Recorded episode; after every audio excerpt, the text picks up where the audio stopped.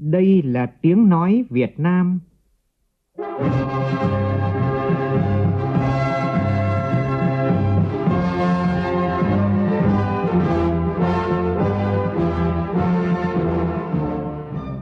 là tiếng nói Việt Nam, phát thanh từ Hà Nội, thủ đô nước Cộng hòa xã hội chủ nghĩa Việt Nam.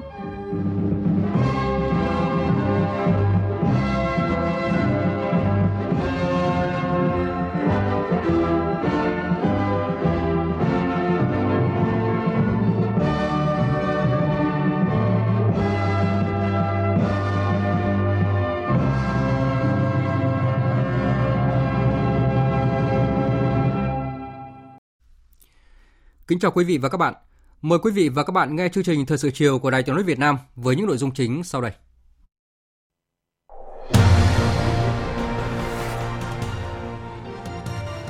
Dự hội nghị trực tuyến của chính phủ với các địa phương, Tổng Bí thư Chủ tịch nước Nguyễn Phú Trọng yêu cầu đấu tranh loại bỏ tư tưởng bàn lùi, lo ngại rằng việc đấu tranh phòng chống tham nhũng sẽ cản trở sự phát triển. Trong khi đó, phát biểu khai mạc hội nghị, Thủ tướng Nguyễn Xuân Phúc nhấn mạnh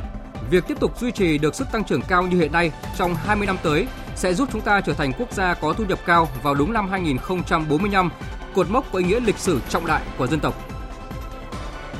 Thành phố Hồ Chí Minh và các tỉnh thành phố Tây Nam Bộ bàn giải pháp bình ổn thị trường thịt lợn dịp Tết. Trong phần tin thế giới, Thổ Nhĩ Kỳ bắt giữ 70 nghi phạm liên quan đến tổ chức nhà nước Hồi giáo tự xưng IS. Đây là kết quả của chiến dịch truy quét lực lượng khủng bố trước thềm năm mới trong khi đó, các quốc gia trên thế giới cũng tăng cường an ninh tại các khu vực diễn ra các sự kiện năm mới. Nhà lãnh đạo Triều Tiên Kim Jong Un cảnh báo về tình hình nghiêm trọng mà nền kinh tế nước này đang phải đối mặt, đồng thời kêu gọi thực hiện các biện pháp khẩn cấp để khắc phục.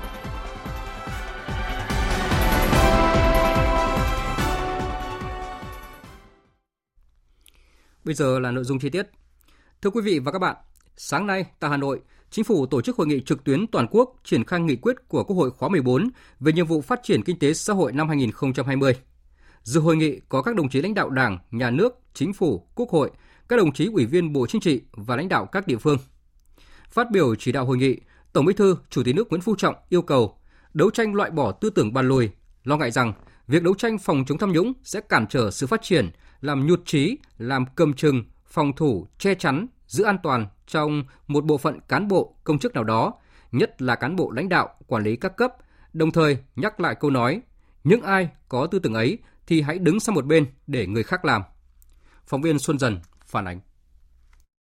Tổng Bí thư Chủ tịch nước Nguyễn Phú Trọng nêu rõ, năm 2019, mặc dù gặp nhiều khó khăn thách thức lớn, nhưng nhờ sự nỗ lực phấn đấu của toàn Đảng, toàn dân, toàn quân, đất nước ta đã đạt được nhiều kết quả quan trọng, toàn diện, đáng mừng trên hầu hết các lĩnh vực, tốt hơn năm 2018. Thay mặt lãnh đạo Đảng và Nhà nước, Tổng Bí thư Chủ tịch nước nhiệt liệt hoan nghênh, biểu dương và chân thành cảm ơn Quốc hội, Chính phủ, các cấp ủy Đảng, chính quyền, đoàn thể, cộng đồng các doanh nghiệp, cán bộ, đảng viên, đồng bào chiến sĩ cả nước về những kết quả thành tích và những nỗ lực phấn đấu đóng góp to lớn đó. Tôi nhớ là tại hội nghị tổng kết công tác năm 2018 cũng tại hội trường này thì tôi có bày tỏ mong muốn và chúc năm 2019 phải đạt kết quả tốt hơn, cao hơn năm 2018. Thì qua báo cáo của chính phủ, ý kiến phát biểu của đại diện lãnh đạo một số bộ ngành địa phương và thông tin được cập nhật cho đến ngày hôm nay thì riêng tôi tôi có cảm nhận là chúng ta đã đạt được cái điều chúng ta cam kết năm ngoái không biết có phải thế không như vậy tức là tôi có cảm nhận và được các đồng chí cũng đồng ý cho là chúng ta đã đạt được cái điều chúng ta mong muốn năm ngoái. Đây là cái tổng quát nhất. Còn chi tiết kể thì vô cùng. Theo tổng bí thư chủ tịch nước, năm 2019 trong bối cảnh kinh tế và thương mại toàn cầu suy giảm, kinh tế nước ta tiếp tục tăng trưởng nhanh, đạt trên 7% cao hơn mức kế hoạch, thuộc nhóm các nước có mức tăng trưởng cao nhất trong khu vực và trên thế giới. Nâng quy mô GDP lên khoảng 266 tỷ đô la Mỹ GDP bình quân đầu người đạt gần 2.800 đô la Mỹ, điều chưa từng có trong lịch sử nước ta. Các lĩnh vực văn hóa xã hội tiếp tục được quan tâm đầu tư phát triển, đạt được nhiều kết quả quan trọng rõ nét. Tiềm lực quốc phòng an ninh tiếp tục được tăng cường, an ninh chính trị, trật tự an toàn xã hội được giữ vững, hoạt động đối ngoại và hội nhập quốc tế được đẩy mạnh, không ngừng mở rộng và đi vào chiều sâu, góp phần củng cố môi trường hòa bình, ổn định cho phát triển, bảo vệ vững chắc độc lập, chủ quyền, toàn vẹn lãnh thổ và các lợi ích chiến lược của đất nước. Công tác xây dựng Đảng và hệ thống chính trị, nhất là phòng chống tham nhũng, lãng phí tiêu cực tiếp tục được đẩy mạnh tăng cường, kế thừa phát huy tốt những kết quả thành tích đã đạt được từ đầu nhiệm kỳ đến nay, kết hợp bài bản, nhuần nhuyễn hơn giữa xây và chống. Tham nhũng tiêu cực từng bước được kiềm chế, có chiều hướng thuyên giảm. Nhiều vụ án kinh tế, tham nhũng, nhất là các vụ án lớn, nghiêm trọng tiếp tục được phát hiện điều tra, tiến hành khởi tố, truy tố, xét xử nghiêm minh, được cán bộ đảng viên và nhân dân hoan nghênh, đánh giá cao, đồng tình ủng hộ. Công tác xây dựng đảng về hệ thống chính trị, nhất là phòng chống tham nhũng lãng phí tiêu cực, có tiếp tục đẩy mạnh không? Hay có người lo là sụt đi, rồi là cũng rơi vào im lặng, hay là chỉ giờ chừng rồi thôi? Vừa mới gần đây thôi, Tết đến nơi rồi, vừa mới xử mấy cái vụ đấy. Bổ sung thêm mấy cái vụ vào Ban chỉ đạo Trung ương phòng chống tham nhũng để chỉ đạo và còn tiếp tục xử sắp tới các đồng chí chờ vụ a và g vừa rồi là một cái điển hình nói lên rất nhiều điều. Ngoài xử lý số lượng nhiều, cán bộ cao cấp, hai nguyên ủy viên trung ương, hai nguyên bộ trưởng, mà ra trước tòa lúc đầu thế nào, sau thế nào. Ăn năn, hối lỗi, xin lỗi và thái độ rất là tốt. Chưa bao giờ ta xử được cái tội hối lộ. Trước kia là toàn là thiếu trách nhiệm rồi vi phạm những cái việc nọ việc kia gây hậu quả nghiêm trọng. Chưa bao giờ thu được tài sản lớn như cái vụ ấy. Tất cả các cái bị cáo ấy, kể cả các vụ khác lúc đầu thì cãi rồi cũng cho là thế nọ thế kia rồi xuyên tạc đấu đá đánh đấm nội bộ chưa có phải không? Đều tâm phục khẩu phục. Thậm chí cảm ơn. Thì chúng ta làm cũng rất là nhân văn và đúng theo tinh thần chỉ đạo của ban chỉ đạo phòng chống tham nhũng của Trung ương của Bộ Chính trị ra.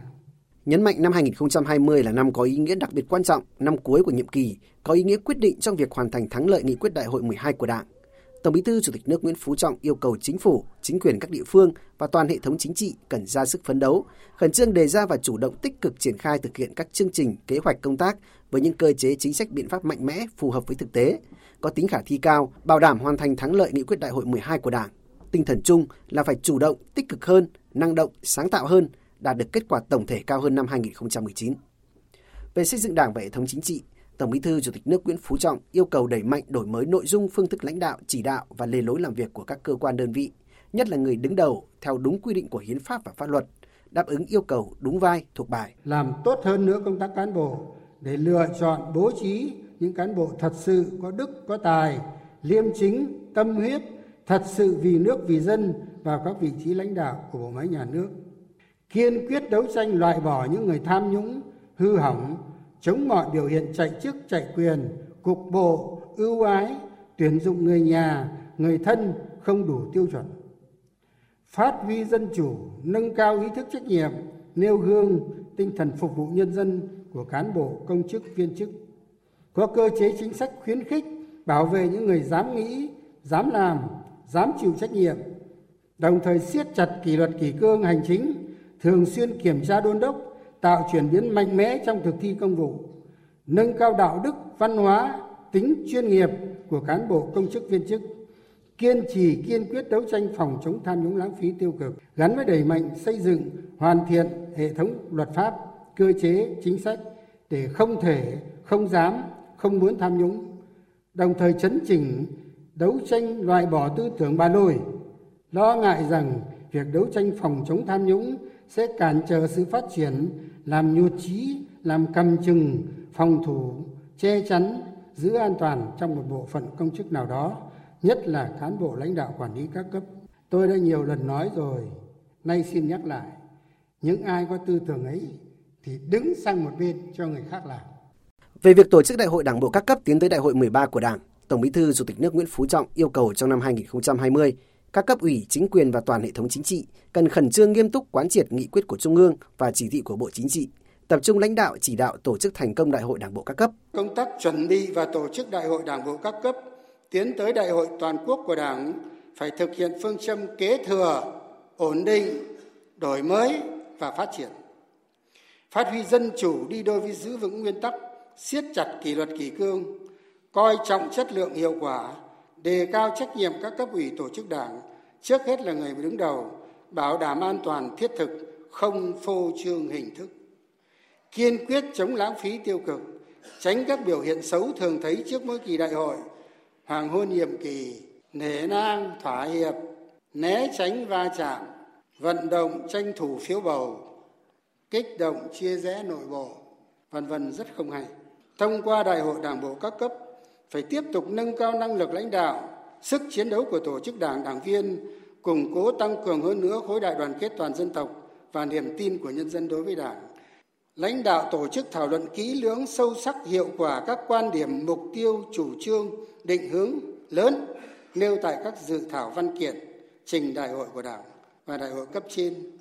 Báo cáo chính trị của ban chấp hành đảng bộ phải đánh giá đúng trung thực khách quan toàn diện tình hình và kết quả thực hiện nghị quyết đại hội nhiệm kỳ 15-20, nhất là các nhiệm vụ trọng tâm, nhiệm vụ xây dựng chỉnh đốn đảng, đấu tranh phòng chống tham nhũng, lãng phí, tiêu cực chỉ rõ ưu điểm khuyết điểm nguyên nhân nhất là nguyên nhân chủ quan và rút ra những bài học kinh nghiệm sâu sắc trong lãnh đạo chỉ đạo tổ chức thực hiện. Đồng thời xác định phương hướng mục tiêu nhiệm vụ giải pháp nhiệm kỳ tới phải sát với tình hình thực tế có tính khả thi cao để tổ chức thực hiện hiệu quả. Công tác nhân sự phải bảo đảm nguyên tắc đảng thống nhất lãnh đạo công tác cán bộ và quản lý đội ngũ cán bộ cấp ủy nhiệm kỳ 2020-2025 phải đặc biệt coi trọng chất lượng, có số lượng và cơ cấu hợp lý, tiêu biểu về trí tuệ, phẩm chất, uy tín, thật sự trong sạch, có đức, có tài, năng lực lãnh đạo và sức chiến đấu cao, đáp ứng yêu cầu lãnh đạo trong tình hình mới, không để lọt vào cấp ủy những người không đủ tiêu chuẩn, có biểu hiện tiêu cực, tham nhũng, lãng phí, cục bộ, lợi ích nhóm, chạy chức chạy quyền chạy phiếu bầu. Trong quá trình chuẩn bị và tiến hành đại hội phải coi trọng lãnh đạo chỉ đạo hoàn thành tốt các nhiệm vụ chính trị của địa phương cơ quan đơn vị gắn với đẩy mạnh phong trào thi đua yêu nước tập trung giải quyết xử lý kịp thời có hiệu quả những hạn chế bất cập yếu kém những vấn đề tồn động kéo dài gây bức xúc mà cán bộ đảng viên nhân dân quan tâm. Tích cực bảo vệ nền tảng tư tưởng cương lĩnh chính trị đường lối của đảng đồng thời phải tỉnh táo cảnh giác chủ động phòng ngừa và kiên quyết đấu tranh ngăn chặn có hiệu quả với mọi âm mưu thủ đoạn hành động chống phá của các thế lực thù địch những phần tử cơ hội chính trị bất mãn. Tổng Bí thư Chủ tịch nước bày tỏ tin tưởng với những kết quả thành tựu đã đạt được trong năm 2019 và từ đầu nhiệm kỳ đến nay, sau hội nghị này, với niềm tin mới, khí thế mới, động lực mới, chính phủ và chính quyền các địa phương sẽ cùng với toàn đảng, toàn dân, toàn quân tiếp tục đoàn kết phấn đấu với quyết tâm và nỗ lực cao hơn nữa, năng động, sáng tạo hơn nữa để hoàn thành thắng lợi mục tiêu nhiệm vụ đề ra cho năm 2020 và cả nhiệm kỳ khóa 12, góp phần xây dựng đất nước ngày càng đàng hoàng hơn, to đẹp hơn như Bác Hồ hằng mong đợi. Trước đó, phát biểu khai mạc hội nghị, Thủ tướng Nguyễn Xuân Phúc nhấn mạnh Việc tiếp tục duy trì được sức tăng trưởng cao như hiện nay trong hai thập niên tới sẽ giúp chúng ta trở thành quốc gia có thu nhập cao vào đúng năm 2045, cột mốc có ý nghĩa lịch sử trọng đại của dân tộc. Phóng viên Vũ Dũng phản ánh. Phát biểu khai mạc hội nghị, Thủ tướng Nguyễn Xuân Phúc nhấn mạnh sự hiện diện của đồng chí Tổng Bí thư Chủ tịch nước đã trở thành một thông lệ, một vinh dự lớn khích lệ tinh thần của chính phủ trong việc điều hành đất nước vượt qua mọi thách thức, giành được thắng lợi trên mọi mặt trận kinh tế, xã hội, an ninh, quốc phòng và đối ngoại. Thủ tướng nêu rõ, hội nghị quan trọng này sẽ thảo luận, phân tích những kết quả đạt được trong năm 2019, năm bứt phá. Đồng thời chỉ ra những mặt còn hạn chế, yếu kém, phân tích những cơ hội và khó khăn, thách thức trong năm 2020 cũng như những năm tiếp theo. Từ đó đề ra những nhiệm vụ và giải pháp chủ yếu để hoàn thành tốt hơn nữa các mục tiêu phát triển kinh tế xã hội năm 2020 cũng như kế hoạch phát triển kinh tế xã hội 5 năm 2016-2020. Những thành quả kinh tế xã hội năm 2019 đã chứng minh rằng với ý chí, nỗ lực, tinh thần đoàn kết cùng với quyết tâm lớn, chúng ta sẽ đạt được nhiều thành quả, trong đó có những mục tiêu tưởng chừng như rất khó đạt được, đồng thời thường có sự đánh đổi trong tiến trình phát triển. Theo đó, Thủ tướng cho rằng nếu nói quy mô nền kinh tế càng lớn, khó có thể tăng trưởng nhanh là không đúng – bởi nếu như năm 2016 nền kinh tế chỉ tăng trưởng 6,21%, thì năm 2019 đã tăng trưởng đến 7,02%, đưa quy mô nền kinh tế năm 2019 đạt hơn 262 tỷ đô la Mỹ. Điều này cho thấy quy mô càng lớn thì việc đạt được thêm một điểm phần trăm tăng trưởng sẽ càng khó hơn. Nhưng không phải là không thể đạt được. Nêu lên các thành quả quan trọng đó của nền kinh tế, Thủ tướng Nguyễn Xuân Phúc cho rằng Tại hội nghị trực tuyến chính phủ với địa phương năm 2018, đồng chí Tổng Bí thư Chủ tịch nước gửi gắm niềm tin và kỳ vọng 2019 sẽ là năm thành công hơn nữa và chúng ta đã làm được. Có thể nói 2019 là một năm đáng nhớ khi là năm thứ hai liên tiếp mà đúng ra là năm thứ ba liên tiếp. Ở đây tôi cũng muốn nói lại là năm 2017 ta cũng hoàn thành 12 chỉ tiêu, nhưng lúc đó chỉ tiêu tiêu hao năng lượng ừ, chúng ta chưa đạt, sau này sẽ không sử dụng chỉ tiêu này. Là coi như tất cả 12 chỉ tiêu cơ bản của 2017, 18, 19 chúng ta đã đạt. Chúng ta giành được nhiều thành tựu quan trọng từ thành thị đến nông thôn, từ miền núi đến hải đảo và trên hầu hết các lĩnh vực từ kinh tế đến xã hội, quốc phòng, an ninh, đối ngoại công tác phòng và chống tham nhũng, lãng phí, công tác xây dựng đảng và hệ thống chính trị đã được tăng cường, đáp ứng tốt nguyện vọng và niềm tin trong nhân dân. Thành quả của chúng ta đã được ghi nhận bởi các tổ chức quốc tế hàng đầu với sự thăng tiến của các bảng xếp hạng cũng như dự báo tốt hơn về triển vọng phát triển của Việt Nam năm 2020. Những kết quả đạt được kể trên đã không những góp phần củng cố niềm tin của nhân dân vào sự lãnh đạo của Đảng và nhà nước ta mà còn góp phần nâng cao uy tín của Việt Nam trên trường quốc tế. Cùng với tăng trưởng kinh tế cao, chính phủ vẫn luôn nhất quán với thông điệp không đánh đổi, hy sinh môi trường để lấy tăng trưởng. Xác định công thức 3 trong 1 của sự phát triển kinh tế là kinh tế, xã hội và môi trường. Rất nhiều địa phương thời gian qua cũng đã lồng ghép ba trụ cột phát triển này trong phát triển. Nhấn mạnh chính phủ luôn nhất quán với quan điểm không để ai bị bỏ lại phía sau.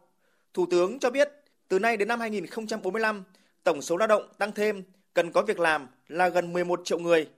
Đây là thách thức lớn, nhưng cũng là lực lượng quan trọng đóng góp vào tăng trưởng kinh tế hàng năm nếu trao cơ hội việc làm, cơ hội kinh tế đánh thức tiềm năng khởi nghiệp nhiều hơn cho người dân. Với thành quả giảm nghèo của Việt Nam trong 30 năm đổi mới là vĩ đại, tầng lớp trung lưu của Việt Nam hiện đang tăng nhanh và đến năm 2025 chiếm khoảng 25% dân số, tương đương 25 triệu người. Thủ tướng Nguyễn Xuân Phúc cho rằng Chính điều này sẽ góp phần minh chứng rõ nét hơn nữa thành quả giảm nghèo bền vững của chúng ta cũng như mục tiêu về một Việt Nam độc lập tự cường và thịnh vượng, một xã hội công bằng, bình đẳng, thu hẹp khoảng cách phát triển giữa các thành phần dân cư, đảm bảo các nguyên tắc cơ bản của nền kinh tế thị trường, định hướng xã hội chủ nghĩa và giữ gìn, bảo tồn, phát huy giá trị bản sắc của văn hóa Việt Nam. Thu nhập bình quân đầu người của chúng ta hiện nay là gần 2.800 đô la. Nếu tính cả quy mô nền kinh tế bị bỏ sót thì đã trên 3.000 đô la. Ngưỡng quốc gia có thu nhập trung bình cao, theo chuẩn của Ngân hàng Thế giới năm 2019 là 3.996 đô la đang ở ngay trước mắt chúng ta. Đòi hỏi chúng ta cần tiếp tục duy trì tốc độ tăng trưởng GDP cao như những năm vừa qua. Việc tiếp tục duy trì được tăng trưởng cao như hiện nay trong hai thập niên tới sẽ giúp chúng ta sẽ trở thành một quốc gia có thu nhập cao và đúng năm 2045 cột mốc có ý nghĩa lịch sử trọng đại của dân tộc. Tuy nhiên, chúng ta chỉ cần lỡ một nhịp tăng trưởng, cột mốc đó sẽ bị lùi lại ít nhất vài năm. Vì vậy, năm nào tôi cũng muốn nhắc lại lời của đồng chí Tổng Bí thư Chủ tịch nước là không ngủ quên tranh vòng nguyệt quế.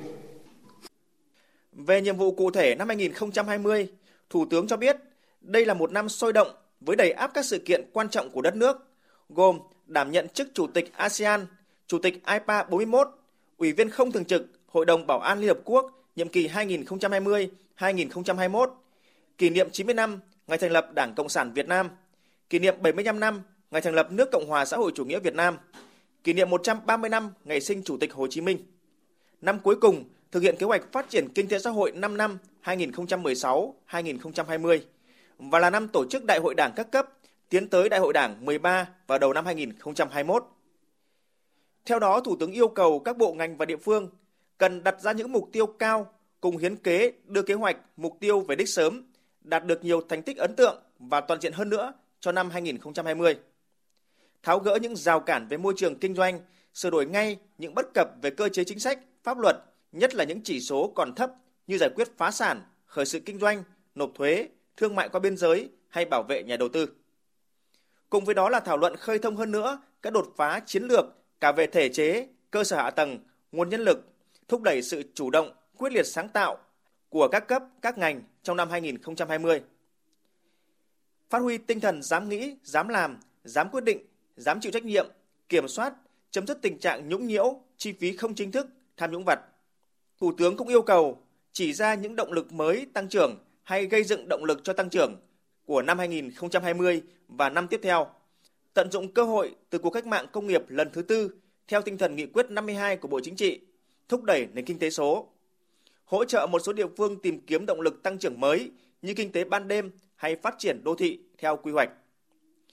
Với việc quy mô kinh tế số của Việt Nam đã tăng 4 lần trong 5 năm qua và dự báo sẽ đạt 20% GDP trong 5 năm tới, Thủ tướng cho rằng cần ban giải pháp để tạo nền tảng cho nền kinh tế số phát triển tăng tốc trong năm 2020 và những năm tới để đổi mới sáng tạo ở nước ta tiếp tục thăng hạng cao hơn. Bên cạnh đó, cần thảo luận giải pháp đột phá về cơ chế phân cấp, phân quyền và giao trách nhiệm cho địa phương để cùng thúc đẩy tinh thần hành động quyết liệt, sự năng động sáng tạo trong thực thi các chủ trương chính sách, giải pháp đã được ban hành ở Trung ương. Thủ tướng cũng đặt vấn đề làm thế nào để thực hiện tốt chủ trương của Đảng, Quốc hội về phát triển văn hóa, thực hiện tiến bộ công bằng xã hội, đảm bảo sự hài hòa với phát triển kinh tế, bảo đảm an toàn cho người dân tốt hơn. Hay hiện thông điệp không để ai bị bỏ lại phía sau, các chỉ tiêu, kịch bản đối với lĩnh vực văn hóa, xã hội, môi trường đã phù hợp hay chưa? Tăng cường đầu tư cho tiềm lực quốc phòng và an ninh của đất nước đã tương xứng với thách thức của thời kỳ mới như thế nào? Làm sao để hạn chế mức thấp nhất thiên tai, hạn hán đang và sẽ diễn ra?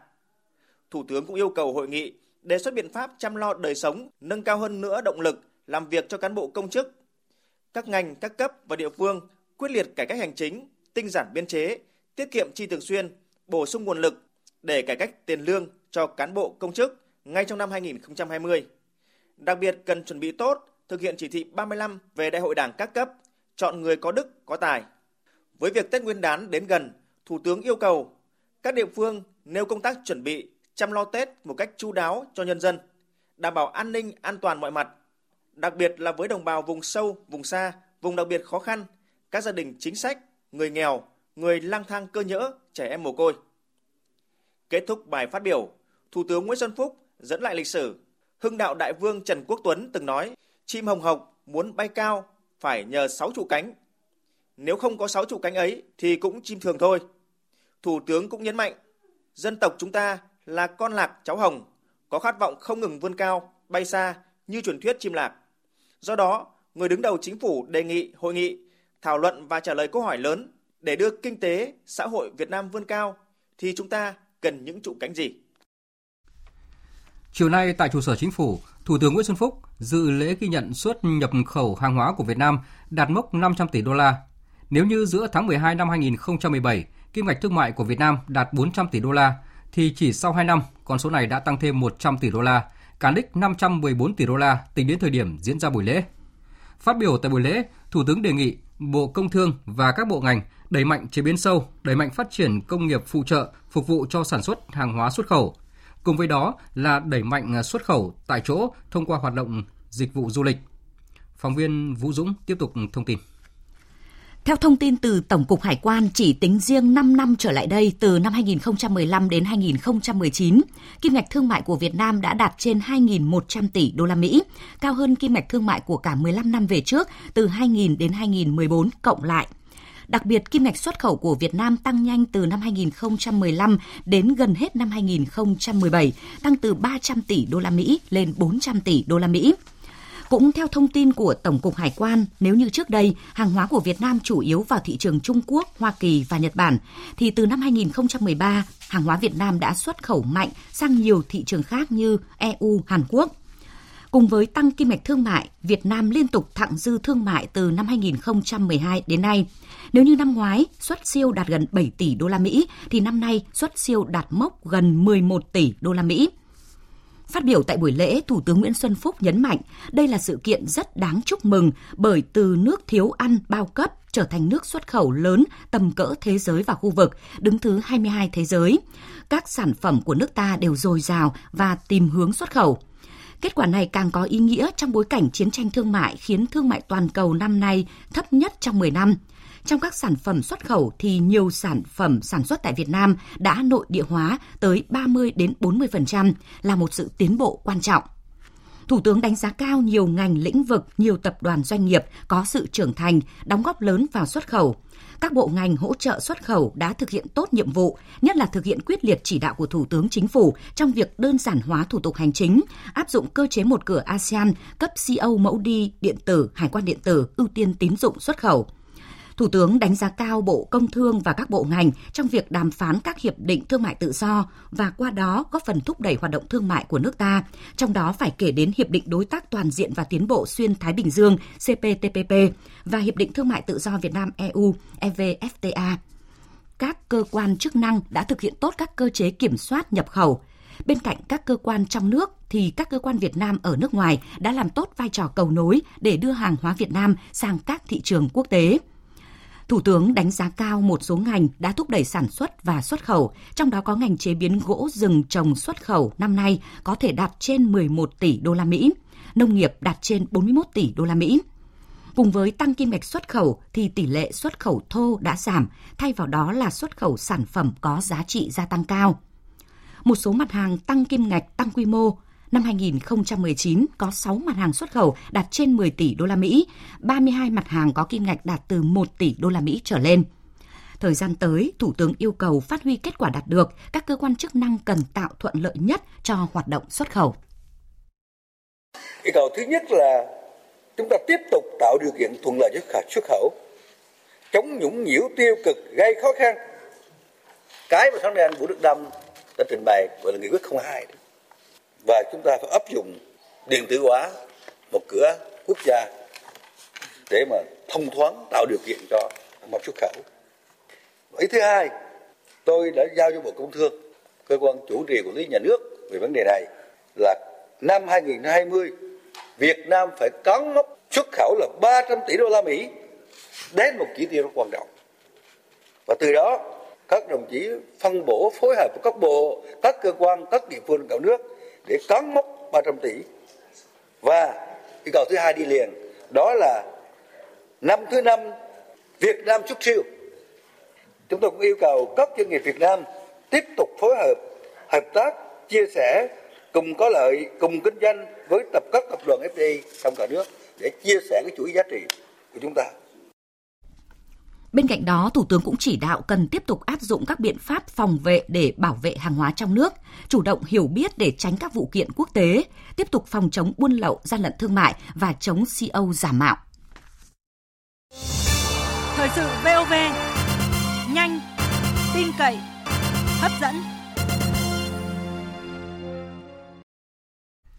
Mời quý vị và các bạn nghe tiếp chương trình với một số tin đáng chú ý diễn ra trong ngày. Nhân dịp Tết Nguyên đán canh tí 2020, hôm nay, Phó Chủ tịch Thường trực Quốc hội Tòng Thị Phóng đã đến thăm và tặng quà các gia đình chính sách hộ nghèo tại vùng ven biển huyện Vạn Ninh, tỉnh Khánh Hòa. Tin của phóng viên Thái Bình, thường trú tại miền Trung. Phó Chủ tịch Thường trực Quốc hội Tòng Thị Phóng đã trao 100 xuất quà Tết, mỗi suất trị giá 1,1 triệu đồng tặng các gia đình nghèo, nạn nhân chất độc da cam ở xã Vạn Thạnh và xã Đại Lãnh, huyện Vạn Ninh, tỉnh Khánh Hòa. Đây là hoạt động nằm trong chương trình trao tặng quà Tết vì người nghèo và nạn nhân chất độc da cam Xuân Canh Tý 2020 của Hội Chữ Thập Đỏ Việt Nam, Phó Chủ tịch Thường trực Quốc hội Tòng Thị Phóng ghi nhận những cố gắng của Đảng bộ và nhân dân huyện Vạn Ninh đã nỗ lực khắc phục hậu quả cơn bão số 12 xảy ra 2 năm trước.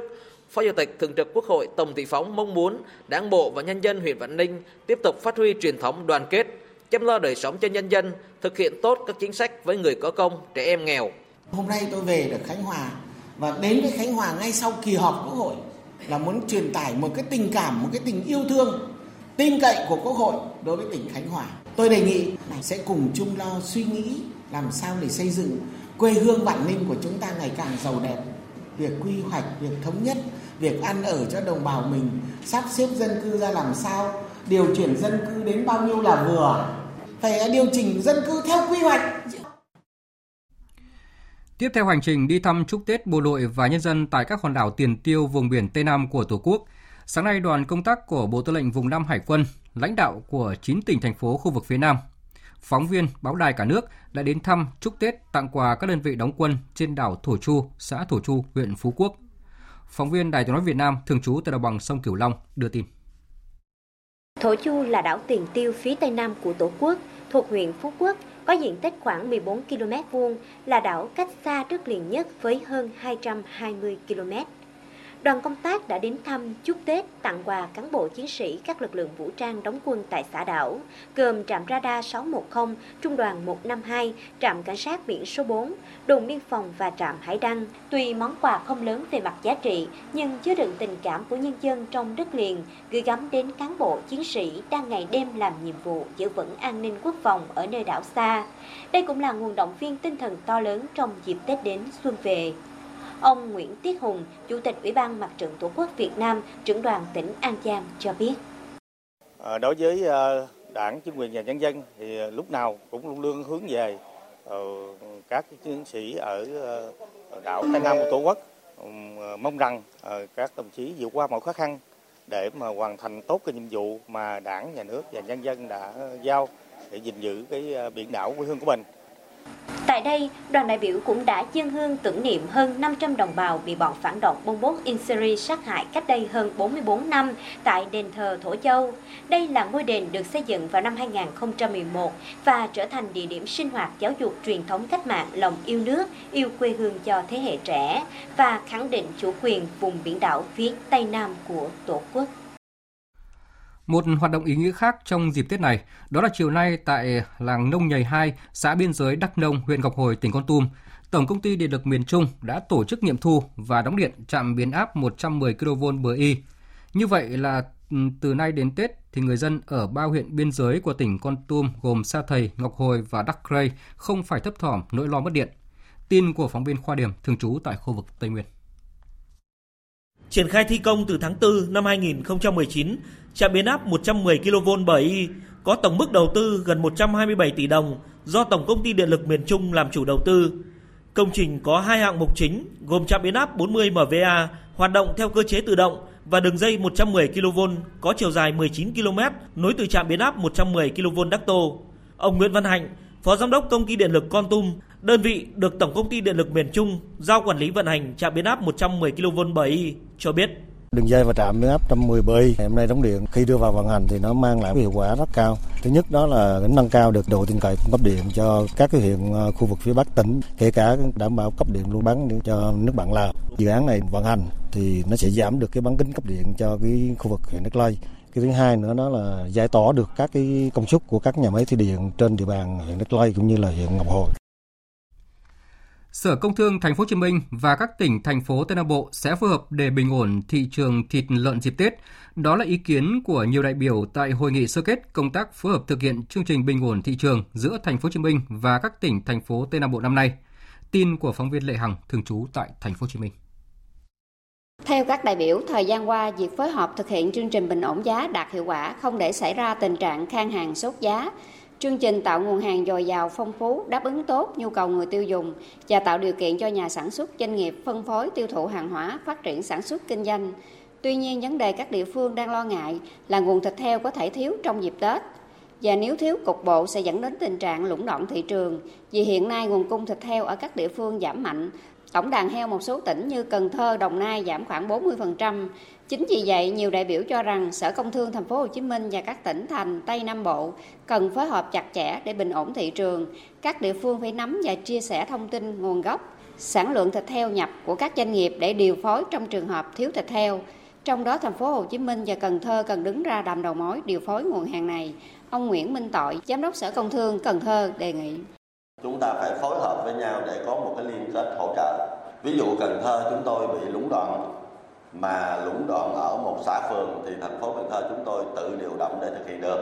Nhưng nếu lũng đoạn ở cả một quận huyện thì chúng tôi có thể sẽ gặp khó khăn. Và chúng tôi sẽ nhờ, ví dụ như sát bên ranh chúng tôi là An Giang, rồi Kiên Giang sát ranh sẽ hỗ trợ. Còn nếu trường hợp các tỉnh bạn mà có nhu cầu thì đây chúng tôi sẽ hỗ trợ lại. Sẽ không thu phí cao tốc Bắc Giang, Lạng Sơn dịp Tết đây là đề xuất của công ty cổ phần BOT Bắc Giang Lạng Sơn với Bộ Giao thông Vận tải và Ủy ban dân tỉnh Lạng Sơn. Thời gian miễn phí dự kiến là từ ngày 10 tháng 1 đến ngày 8 tháng 2 năm 2020, tức là ngày 16 tháng Chạp năm kỷ hợi đến ngày 15 tháng Giêng năm canh tí. Việc đưa dự án vào vận hành trong dịp này đề xuất không thu phí nhằm mục đích là đánh giá lại toàn bộ hệ thống thu phí, hệ thống đảm bảo an toàn giao thông để hoàn thiện và đưa cao tốc vào khai thác chính thức. Trước đó, dự án đã được thông xe kỹ thuật vào tháng 9 vừa qua. Trong khi đó, thì từ 0 giờ ngày 1 tháng 1 năm 2020, Tổng công ty Đầu tư Phát triển Đường cao tốc Việt Nam sẽ chính thức thu phí toàn tuyến cao tốc Đà Nẵng Quảng Ngãi nhằm đảm bảo có nguồn thu để trả nợ vốn vay nhà tài trợ, giảm bớt gánh nặng về tài chính vốn vay của dự án, có nguồn kinh phí để duy tu, bảo vệ kết cấu hạ tầng giao thông. Tin chi tiết cho biết. Theo bự, theo biểu mức phí dịch vụ sử dụng đường bộ được công bố, tuyến cao tốc Đà Nẵng Quảng Ngãi sẽ tiến hành thu phí kín, chủ trương chủ phương tiện sẽ trả tiền dịch vụ đường bộ tùy theo số km sử dụng cho từng nhóm phương tiện. Trong đó mức phí thấp nhất áp dụng đối với xe nhóm 1, xe dưới 12 ghế ngồi, xe tải có tải trọng dưới 2 tấn, các loại các loại xe buýt vận tải khách công cộng là 20.000 đồng một xe một lượt đối với chặng Túy Loan Phong Thử, cao nhất là 790.000 đồng một xe một lượt đoạn Túy Loan Quảng Ngãi, áp dụng cho xe nhóm 5, xe tải có tải trọng từ 18 tấn trở lên, xe chở hàng bằng container 40 feet.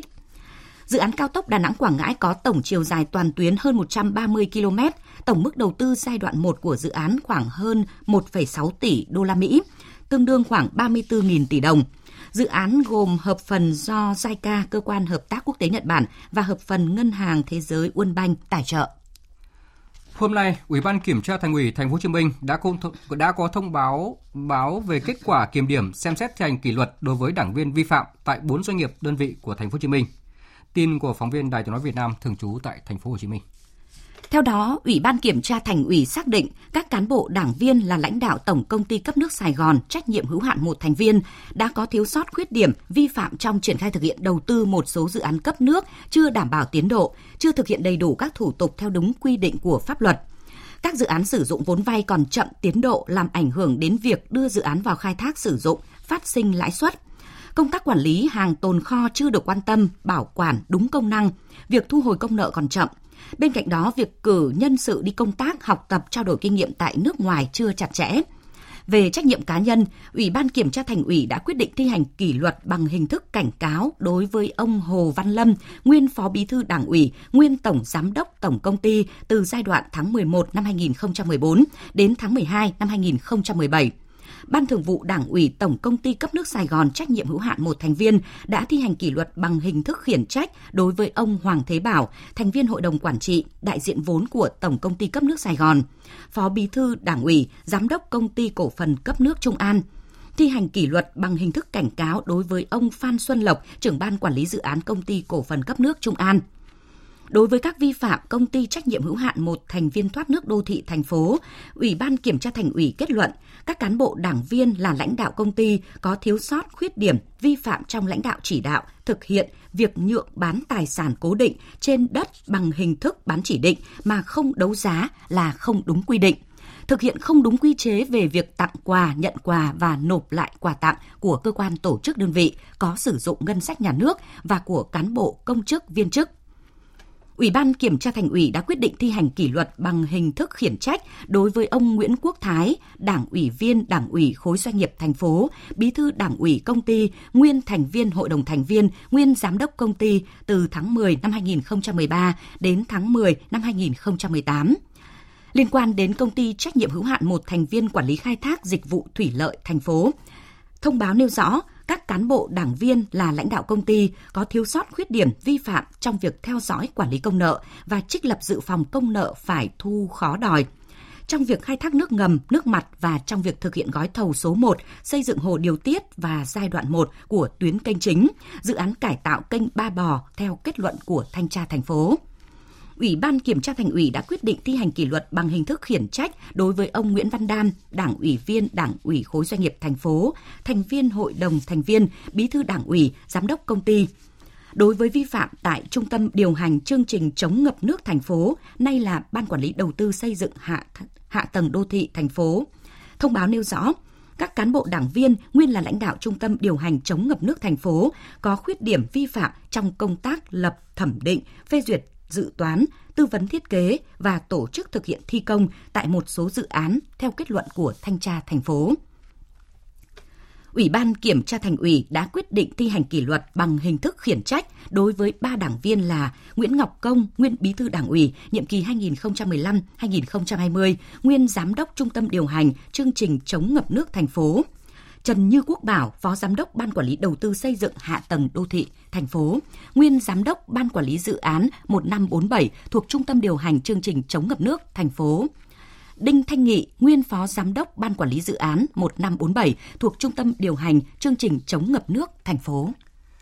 Trong khi đó thì trưa nay, phiên tòa xét xử nguyên Phó Chủ tịch Ủy ban dân thành phố Hồ Chí Minh Nguyễn Hữu Tín và đồng phạm bước vào phần nghị án. Trước khi nghị án thì các bị cáo được nói lời sau cùng và ông Nguyễn Hữu Tín đã thừa nhận sai phạm, đồng thời gửi lời xin lỗi đến nhân dân thành phố Hồ Chí Minh và xin được giảm nhẹ hình phạt. Riêng nguyên giám đốc Sở Tài nguyên và Môi trường thành phố Hồ Chí Minh Đào Anh Kiệt thì cho rằng vai trò của mình trong vụ án này rất hạn chế. Dự kiến 9 giờ sáng mai, tòa sẽ tuyên án. Liên quan đến vụ khu bảo tồn cho đốn rừng để trồng dược liệu, hôm nay, Ủy ban dân tỉnh Đồng Nai đã có văn bản chỉ đạo các sở ngành liên quan tiến hành thanh tra vụ việc này. Ủy ban nhân dân tỉnh Đồng Nai giao Sở Nông nghiệp và Phát triển nông thôn Đồng Nai chủ trì tổ chức thanh tra, làm rõ mức độ vi phạm, xác định nguyên nhân vụ đốn hạ cây rừng tại đồi 90, xã Phú Lý, huyện Vĩnh Cửu, do khu bảo tồn thiên nhiên văn hóa Đồng Nai, khu bảo tồn quản lý sử dụng để trồng dược liệu. Đến ngày 15 tháng 1 năm 2020 phải hoàn thành thanh tra và báo cáo kết quả Ủy ban nhân dân tỉnh Đồng Nai. Dựa trên cơ sở này, đề xuất Ủy ban nhân dân tỉnh Đồng Nai xử lý nghiêm theo quy định của pháp luật cũng như xử lý hậu quả vụ việc. Trước đó, Phó Chủ tịch Ủy ban Nhân dân tỉnh Đồng Nai Võ Văn Chánh đã trực tiếp xuống hiện trường kiểm tra thực tế khu rừng tại đồi 90. Tại đây, ông Chánh cho rằng cây rừng bị đốn là cây tạp. Tuy nhiên, việc chặt cây rừng không xin phép là đã vi phạm, còn ở mức độ nào phải căn cứ các quy định pháp luật. Giải thích vụ việc, lãnh đạo khu bảo tồn cho rằng việc phát dọn dây leo, cây bụi là chủ trương của đơn vị nhằm phục vụ việc trồng thí nghiệm cây dược liệu theo đề tài cấp quốc gia. Song quá trình thực hiện nóng vội đã để xảy ra việc chặt hạ nhiều cây rừng hàng chục năm tuổi tại khu đồi 90. Thưa quý vị và các bạn, hàng năm có hàng trăm nghìn người dân ra nước ngoài khám chữa bệnh và hàng tỷ đô la đã chuyển ra nước ngoài để chữa bệnh. Vì vậy, cần phải thiết lập hành lang pháp lý cơ chế cụ thể cho các bệnh viện về vấn đề thu nhập tăng thêm của các chuyên gia, quy định rõ việc giao quyền tự chủ mua sắm trang thiết bị y tế, liên doanh liên kết cho các bệnh viện để giữ chân người Việt ở lại chữa bệnh trong nước. Đây là ý kiến của nhiều đại biểu tại hội thảo góp ý xây dựng đề án thu hút người nước ngoài và người Việt Nam ở nước ngoài và người Việt Nam thu nhập cao khám bệnh chữa bệnh chất lượng cao tại Việt Nam giai đoạn 2020-2030 được tổ chức chiều nay tại bệnh viện Trung ương Huế. Tin của phóng viên Lê Hiếu tại miền Trung. Theo Bộ Y tế, hiện nay các bệnh viện ở Việt Nam đã làm chủ được rất nhiều kỹ thuật điều trị cao. Thế mạnh của y tế trong nước là chi phí thấp hơn các nước. Qua khảo sát nhanh do Cục Quản lý Khám chữa bệnh thực hiện hồi tháng 8 năm 2019 cho thấy, 6 tháng đầu năm 2019 có gần 90.000 lượt người nước ngoài khám chữa bệnh và hơn 10.000 người nước ngoài điều trị nội trú tại các bệnh viện. Mỗi năm có khoảng 40.000 người Việt Nam ra nước ngoài điều trị với chi phí hơn 2 tỷ đô la Mỹ. Tại hội thảo, các đại biểu cho rằng cần thiết lập hành lang pháp lý, cơ chế cụ thể cho các bệnh viện về vấn đề thu nhập tăng thêm của các chuyên gia, quy định rõ việc giao quyền tự chủ mua sắm trang thiết bị y tế, liên doanh liên kết của các bệnh viện. Dự kiến, đề án được triển khai tại Hà Nội, thành phố Hồ Chí Minh và các tỉnh thành phố trọng điểm như Quảng Ninh, Hải Phòng, Thừa Thiên Huế, Đà Nẵng, Khánh Hòa vân vân. Phó giáo sư tiến sĩ Lương Ngọc Khuê, Cục trưởng Cục Quản lý Khám chữa bệnh Bộ Y tế cho biết. Trước một thách thức năm vẫn còn có hàng trăm, hàng ngàn người dân ra nước ngoài khám chữa bệnh và hàng tỷ đô la đã chuyển ra nước ngoài để chữa bệnh. Mục tiêu của cái đề án này chúng ta sẽ cùng nhau tiếp tục đẩy mạnh chất lượng điều trị khám bệnh chữa bệnh trong nước, cả quản lý bệnh viện, quản trị bệnh viện, cơ chế tài chính, cơ chế quản lý và đặc biệt kỹ thuật để chúng ta giữ chân người Việt Nam ở lại chữa bệnh, để chúng ta thu hút người nước ngoài, những người mà hiện nay đang học tập, đang nghiên cứu, đang kinh doanh, đang đầu tư ở Việt Nam. Tiếp theo, biên tập viên Bùi Chuyên sẽ chuyển đến quý vị và các bạn một số thông tin thời tiết đáng chú ý.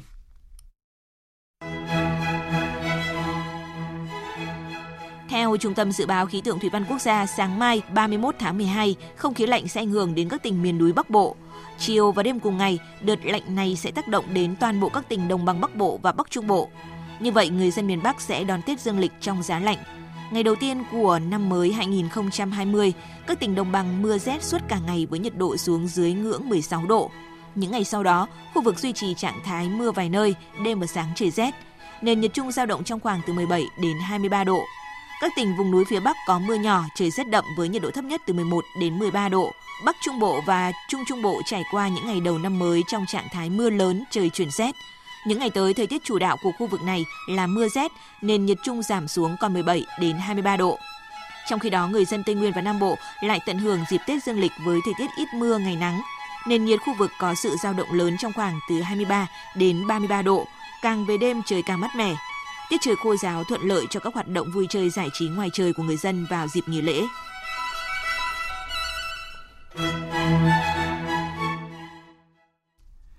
Mời quý vị và các bạn nghe tiếp chương trình với phần tin thế giới.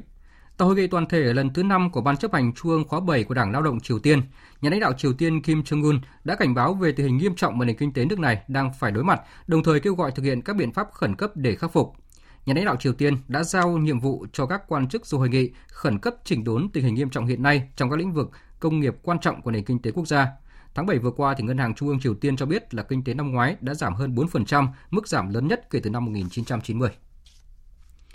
Cảnh sát Thổ Nhĩ Kỳ hôm nay đã bắt giữ hàng chục nghi phạm liên quan đến tổ chức nhà nước Hồi giáo IS tự xưng. Đây là kết quả của chiến dịch truy quét lực lượng khủng bố trước thềm năm mới. Cảnh sát Thổ Nhĩ Kỳ đã cùng lúc triển khai các vụ đột kích tại 4 thành phố lớn bao gồm thủ đô Ankara. Ít nhất 70 người đã bị bắt giữ, trong đó có 6 đối tượng là người nước ngoài mang quốc tịch Iraq, Syria và Maroc. Cảnh sát cũng đang tiến hành truy nã 17 nghi phạm khác. Lực lượng nhà nước Hồi giáo tự xưng IS bị cáo buộc đứng sau một loạt vụ tấn công đẫm máu tại Thổ Nhĩ Kỳ trong những năm qua, làm hơn 300 người thiệt mạng. Kể từ tháng 10 năm nay, Thổ Nhĩ Kỳ đã tăng cường các hoạt động bắt giữ và trục xuất các phần tử IS về nước. Quân đội Mỹ vừa tấn công trụ sở của lực lượng Hezbollah trung thành với Iran ở cả Syria và Iraq, dẫn đến hàng chục người chết và bị thương. Phóng viên Ngọc Thạch từ Trung Đông đưa tin. Lầu Năm Góc cho biết trong một tuyên bố chính thức rằng các cuộc tấn công do máy bay chiến đấu thực hiện đã nhằm vào năm mục tiêu của lực lượng Hezbollah trung thành với Iran, trong đó có các cơ sở ở biên giới Iraq và Syria, khu vực rừng Salum và Al-Haras phía tây của tỉnh Anbar, Iraq. Theo báo cáo, số người chết trong vụ tấn công xảy ra hai ngày trước năm mới đã tăng lên 25 người và hơn 40 người bị thương. Theo các nguồn tin của Iraq, một quan chức cao cấp của lữ đoàn Hezbollah ở Al-Qaim đã thiệt mạng. Theo Bộ Quốc phòng Mỹ, các mục tiêu là các kho vũ khí, sở chỉ huy của các lực lượng trung thành với Iran khi họ đang chuẩn bị khởi động các cuộc tấn công chống lại lực lượng Mỹ. Ở Syria, quân đội Mỹ đã nhắm vào hai mục tiêu của dân quân thân Iran ở biên giới Syria và Iraq. Mỹ tuyên bố rằng các cuộc tấn công nhằm hạn chế khả năng các lực lượng dân quân tiến hành các cuộc tấn công trong tương lai. Trước đó vài ngày, lực lượng dân quân Hezbollah đã bắn hơn 30 quả rocket vào một căn cứ quân sự của Mỹ gần thành phố Kirkuk của Iraq, giết chết một nhà thầu người Mỹ. Mỹ đã thắt chặt các biện pháp an ninh xung quanh các căn cứ không quân Ain al-Saad của tỉnh Anbar, phía tây Iraq. Các cuộc điều tra đang diễn ra để xác định ai đứng đằng sau các cuộc tấn công vào các căn cứ quân sự của Mỹ vừa qua. Thời điểm này, người dân thế giới đang tất bật chuẩn bị cho các bữa tiệc năm mới với những màn pháo hoa rực rỡ. Tuy nhiên, đây cũng là thời điểm vấn đề an ninh được quan tâm đặc biệt. Chính phủ các nước đã đưa ra một loạt những biện pháp để đảm bảo người dân có thể đón các bữa tiệc năm mới an toàn và trọn vẹn. Tổng hợp của biên tập viên Phạm Hà. Một vụ tấn công bằng dao tại một giáo đường Do Thái ở ngoại ô thành phố New York hôm qua làm 5 người bị thương đã khiến chính quyền liên bang lo ngại vấn đề an ninh trong dịp năm mới. Đặc biệt, New York sẽ đón hàng triệu du khách tham dự lễ thả quả cầu pha lê đón năm mới ở quảng trường thời đại. Theo cảnh sát New York, đây sẽ là một trong những nơi được tăng cường an ninh nhất trên thế giới. Người dân sẽ có một buổi lễ năm mới an toàn và vui vẻ. Thị trưởng New York Bill de Blasio cũng khẳng định. So many people are feeling fear right now. Rất nhiều người đang cảm thấy lo sợ hiện nay. Chúng ta hiểu được mức độ lo ngại của người dân về khả năng họ sẽ là mục tiêu tiếp theo. Đây là điều không thể chấp nhận được tại thành phố New York hay bất cứ nơi nào tại Mỹ hay trên thế giới. An ninh trong khoảng thời gian Giáng sinh vừa qua được đánh giá là khá biên bình với châu Âu, nhưng các nước vẫn không quên nhiệm vụ tăng cường an ninh cho dịp năm mới. Anh và Đức đều thông báo triển khai lực lượng an ninh lớn tại các địa điểm lễ hội đón mừng năm mới. Cảnh sát Berlin trong đợt Giáng sinh vừa qua cũng đã phải sơ tán một khu chợ Giáng sinh như một biện pháp phòng ngừa. Đây là nơi đã từng xảy ra vụ tấn công khủng bố bằng xe tải vào năm 2016 khiến 12 người thiệt mạng. Tại Ai Cập, truyền thông nhà nước dẫn thông báo của Bộ Nội vụ nước này cho biết, lực lượng an ninh đã được triển khai nhằm duy trì và đảm bảo an ninh trên các tuyến phố chính, các địa điểm công cộng và quảng trường, đặc biệt xung quanh các cơ quan trọng yếu cũng như cơ sở tôn giáo. Cục Cảnh sát nhập cư Thái Lan thông báo sẽ triển khai các xe đi tuần và cảnh sát mặc thường phục vào dịp lễ hội đón năm mới để đảm bảo an toàn cho người dân nước này.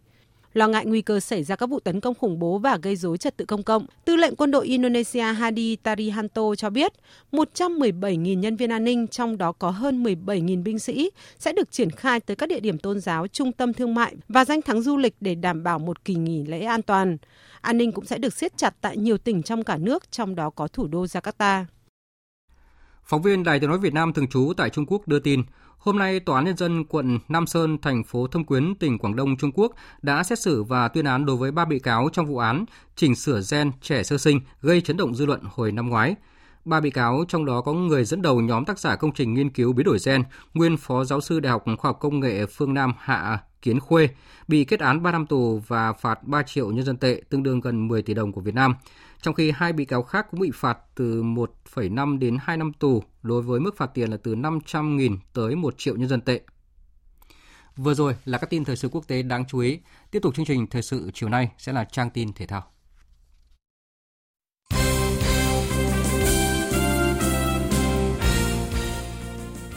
Thưa quý vị và các bạn, hôm nay tại Hà Nội và thành phố Hồ Chí Minh, các phóng viên thể thao đã bỏ phiếu bầu chọn danh sách vận động viên, huấn luyện viên tiêu biểu toàn quốc, vận động viên huấn luyện viên thể thao người khuyết tật xuất sắc toàn quốc năm 2019. Thể thao Việt Nam trải qua một năm có nhiều thành tích xuất sắc tại các giải đấu quốc tế, đặc biệt là vượt qua Thái Lan ở SEA Games 30 để đứng thứ hai toàn đoàn. Bên cạnh tấm huy chương vàng bóng đá nam và bóng đá nữ, các môn thể thao Olympic cũng có kết quả ấn tượng như là điền kinh, bơi, vật, cử tạ, đấu kiếm, khiến việc lựa chọn danh sách 10 vận động viên tiêu biểu khá khó khăn, như chia sẻ của phóng viên Thu Sâm, báo Văn hóa.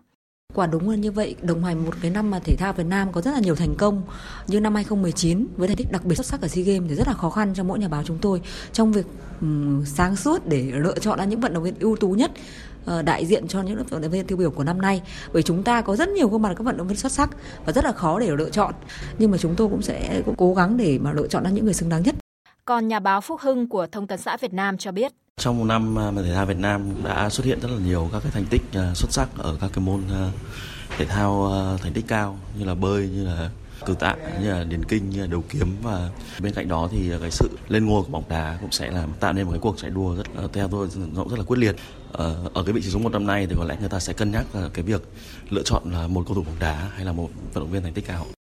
theo thông lệ, lễ trao thưởng cho các vận động viên, huấn luyện viên được bình chọn sẽ diễn ra vào dịp kỷ niệm Ngày Thể thao Việt Nam 27 tháng 3. Có trong một ngày nghỉ ngơi sau trận đấu tập thắng với tỷ số 1-0 trước câu lạc bộ BKMX Bình Dương. Chiều nay, 25 tuyển thủ U23 Việt Nam đã tập luyện trở lại trên sân thống nhất thành phố Hồ Chí Minh. Theo lịch trình thì toàn đội có thêm hai buổi tập nữa vào ngày mai 31 tháng 12 trước khi lên đường sang Thái Lan vào đúng ngày 1 tháng 1 năm 2020.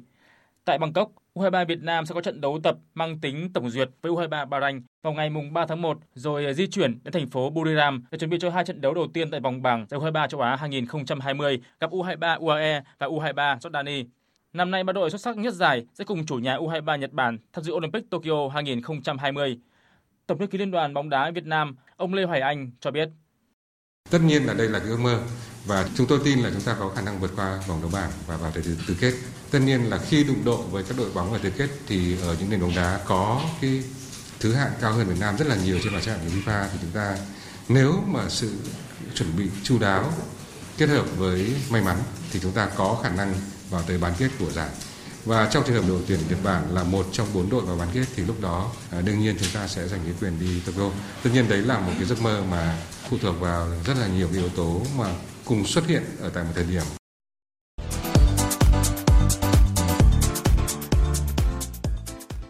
Trong lễ trao giải bóng đá toàn cầu 2019 diễn ra sáng nay tại Dubai, UAE, Ronaldo đã vượt qua Messi ở cuộc bình chọn cho cầu thủ xuất sắc nhất thế giới. Đây là năm thứ tư liên tiếp Ronaldo nhận được giải thưởng Global Soccer Award do Hiệp hội đại diện cầu thủ châu Âu và Hiệp hội các câu lạc bộ châu Âu phối hợp tổ chức. Trong khi đó, câu lạc bộ Liverpool chiến thắng ở hạng mục thủ môn xuất sắc nhất Alisson Becker, huấn luyện viên xuất sắc nhất Jurgen Klopp và câu lạc bộ thành công nhất Dạng sáng nay, tiền đạo 19 tuổi Erling Haaland đã ký hợp đồng trị giá 18 triệu bảng có thời hạn 4 năm với câu lạc bộ Borussia Dortmund. Theo truyền thông nước Anh, Manchester United đã chủ động rút lui khỏi cuộc đua giành chân sút này với các đội bóng khác như Juventus hay Borussia Dortmund. Đêm qua và dạng sáng nay diễn ra các cặp đấu còn lại của vòng 20 giải bóng đá ngoại hạng Anh. Phải nhờ đến sự trợ giúp của công nghệ VAR, Liverpool mới có thể giành chiến thắng 1-0 trước Wolverhampton, qua đó đứng vững ở ngôi đầu bảng. Bỏ xa đội xếp thứ hai Leicester City 13 điểm nhưng vẫn còn một trận chưa đấu. Sau trận đấu này, huấn luyện viên Jurgen Klopp của Liverpool cho rằng Wolves is a proper team, but in the first half we controlled the game like we wanted. Wolves là một đội bóng có sức mạnh, nhưng chúng tôi đã kiểm soát được thế trận trong hiệp 1 và chơi theo ý chúng tôi muốn. Sang hiệp 2, họ đã gây sức ép lên chúng tôi với cường độ cao.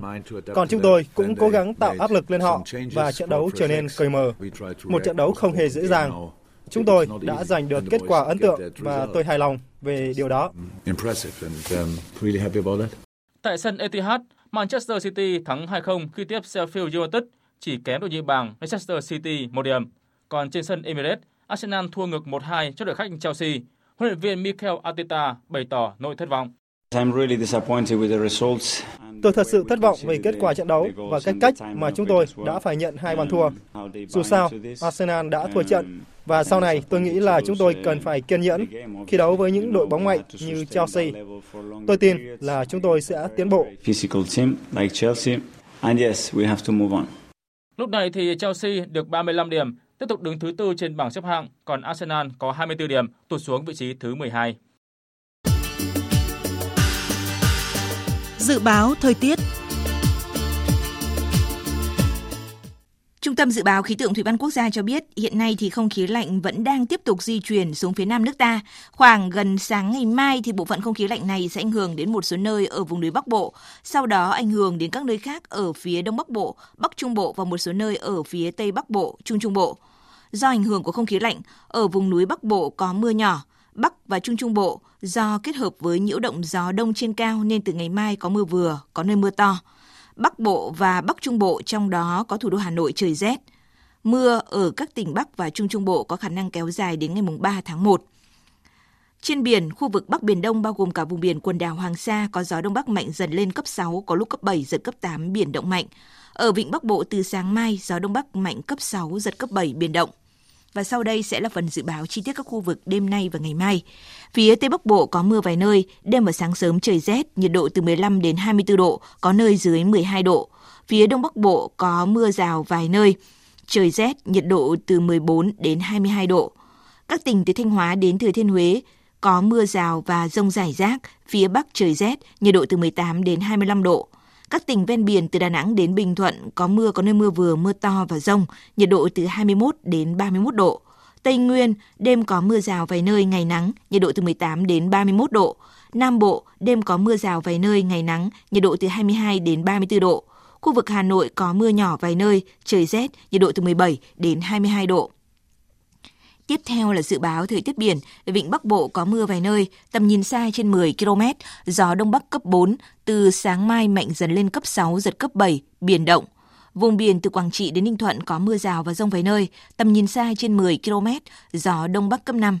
Vùng biển từ Bình Thuận đến Cà Mau không mưa, tầm nhìn xa trên 10 km, gió Đông Bắc cấp 5, ngày mai tăng lên cấp 6, giật cấp 7, biển động.